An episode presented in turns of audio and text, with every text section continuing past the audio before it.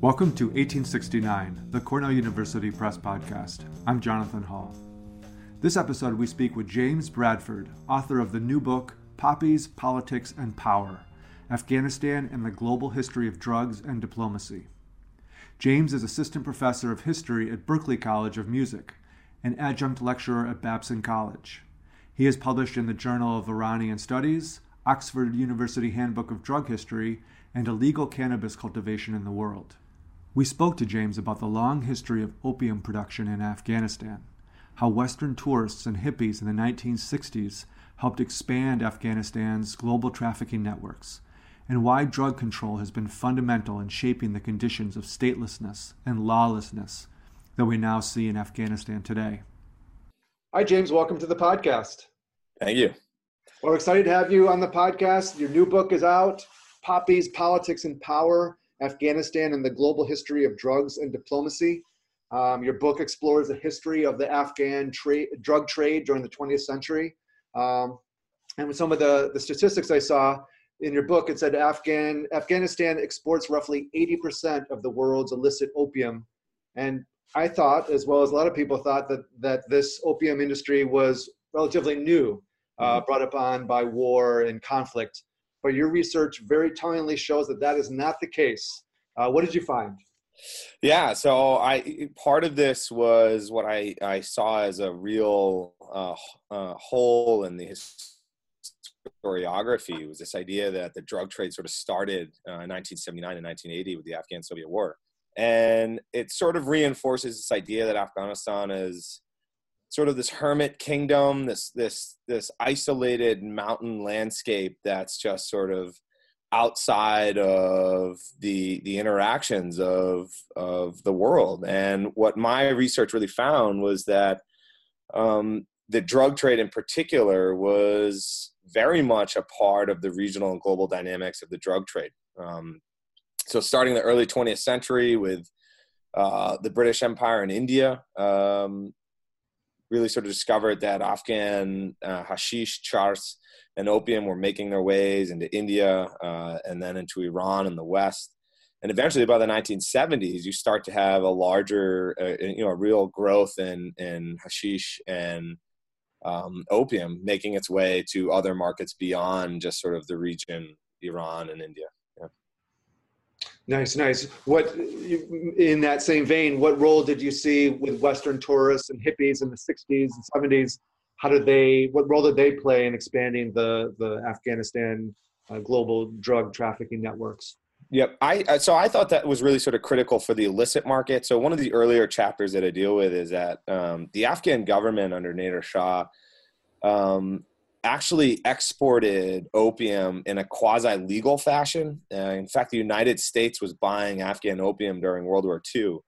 And part of the reason why Afghanistan ended up making opium illegal in 1945 was to really enter the global arena, to create a diplomatic relationship with the United States, um, and to get aid money. And so the, the, the hippies in the 1960s and 70s, I think, are important because they are the illicit drug trade. And I think this is where you start to have the growth of these sort of two parallel systems where under Richard Nixon, there's this real effort to more forcefully apply international drug control systems.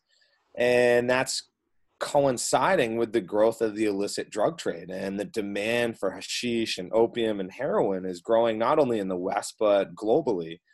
And so i i saw that as a really sort of critical point in the early globalization of the illicit drug trade that really sort of set the foundation for the following years where what what is very you know is discussed in great detail by a lot of different authors. And of course you know we're talking about billions of dollars in counter narcotics efforts now to deal with the drug trade that's really so prevalent in, in this country.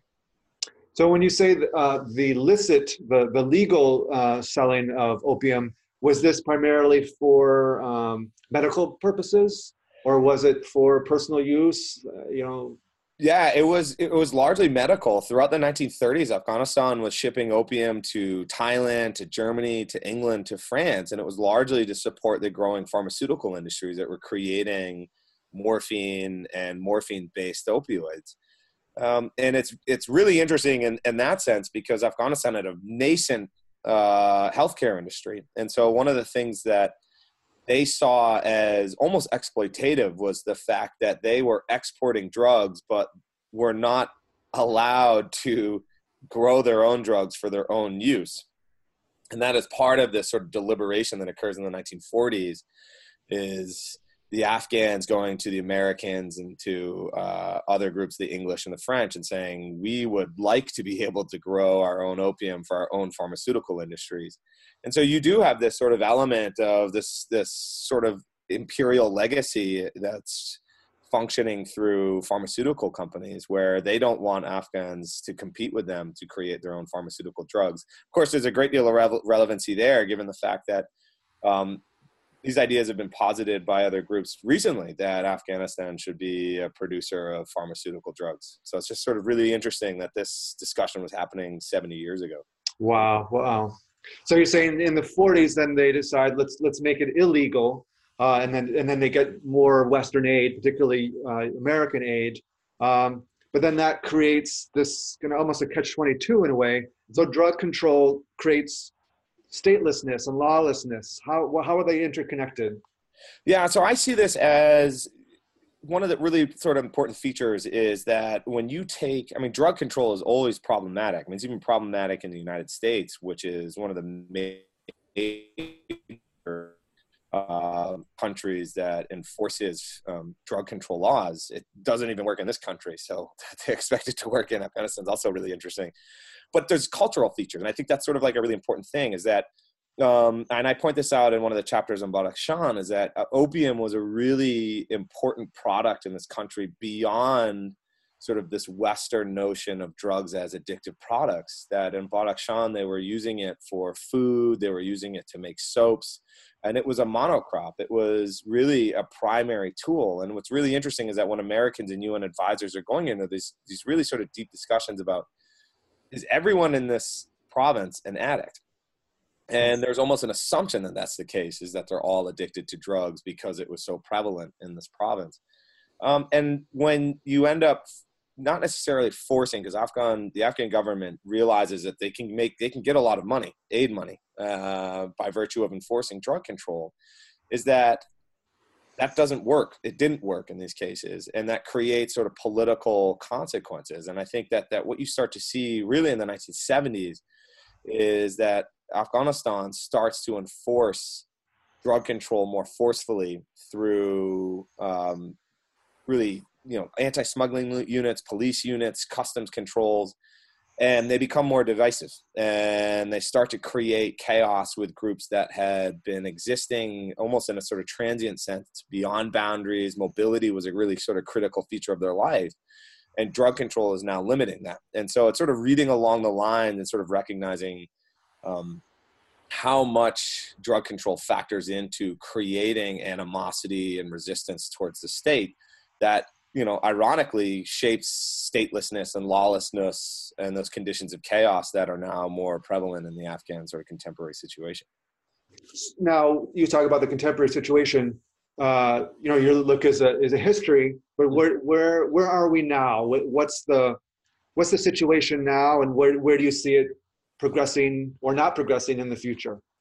Yeah, I mean, I, I part of this, I think, for my book was there's a lot of lessons in this. I think we, we we're sort of repeating our, ourselves quite a bit. Um, and I think on multiple lines, I think when you think about economic aid, um, my chapter on Badakhshan talks about that is that they actually enforce an eradication of opium. And the problem was, is the Afghan government never really sort of followed through with economic development and as a result opium people have to go back to opium because there's just not a lot of other opportunities. And you see that again um, and eradications are are sort of the extreme of drug control in the case uh, of these sort of supply side theories that you have um, in afghanistan today. And they're continually divisive um, they create animosity against the state and it's counterintuitive in the sense that the real objective in Afghanistan is creating a stable democratic institution. I mean, ideally, that's what they're trying to create.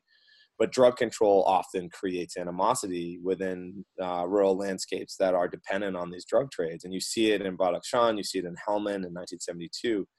Um, so that's one element. I think the other element is, and I talk about this in the last chapter, the Helmand chapter, is that the Americans were building capitalism. They're building a market based agricultural economy and how can they expect uh, farmers not to participate in the entirety of that agricultural economy including drugs which are valuable lucrative products?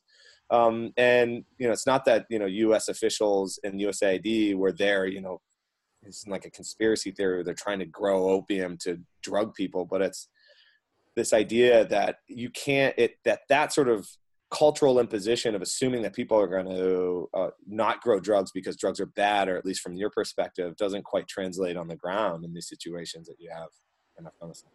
Wow. Wow. Well, you have a fascinating uh, topic that you've gone into uh, great depth. Um, Poppies, Politics, and Power, your new book available now. Um, any last words you want to say about your new book? Looks great go out and read it. Go yeah, yeah. It. yeah, yeah. I'm excited. It's it's you know it's been 11 years, so I'm I'm uh, excited to finally get it out there. Excellent, excellent. Yeah, well, we're excited to be publishing it.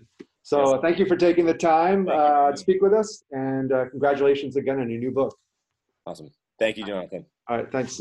Take care, James. You too. That was James Bradford, author of the new book, Poppies, Politics, and Power Afghanistan and the Global History of Drugs and Diplomacy.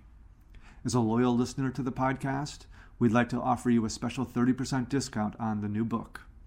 To receive your discount, please go to cornellpress.cornell.edu and use the promo code 09POD. If you live in the UK, use the discount code CSAnnounce and visit the website combinedacademic.co.uk. Thank you for listening to 1869, the Cornell University Press Podcast.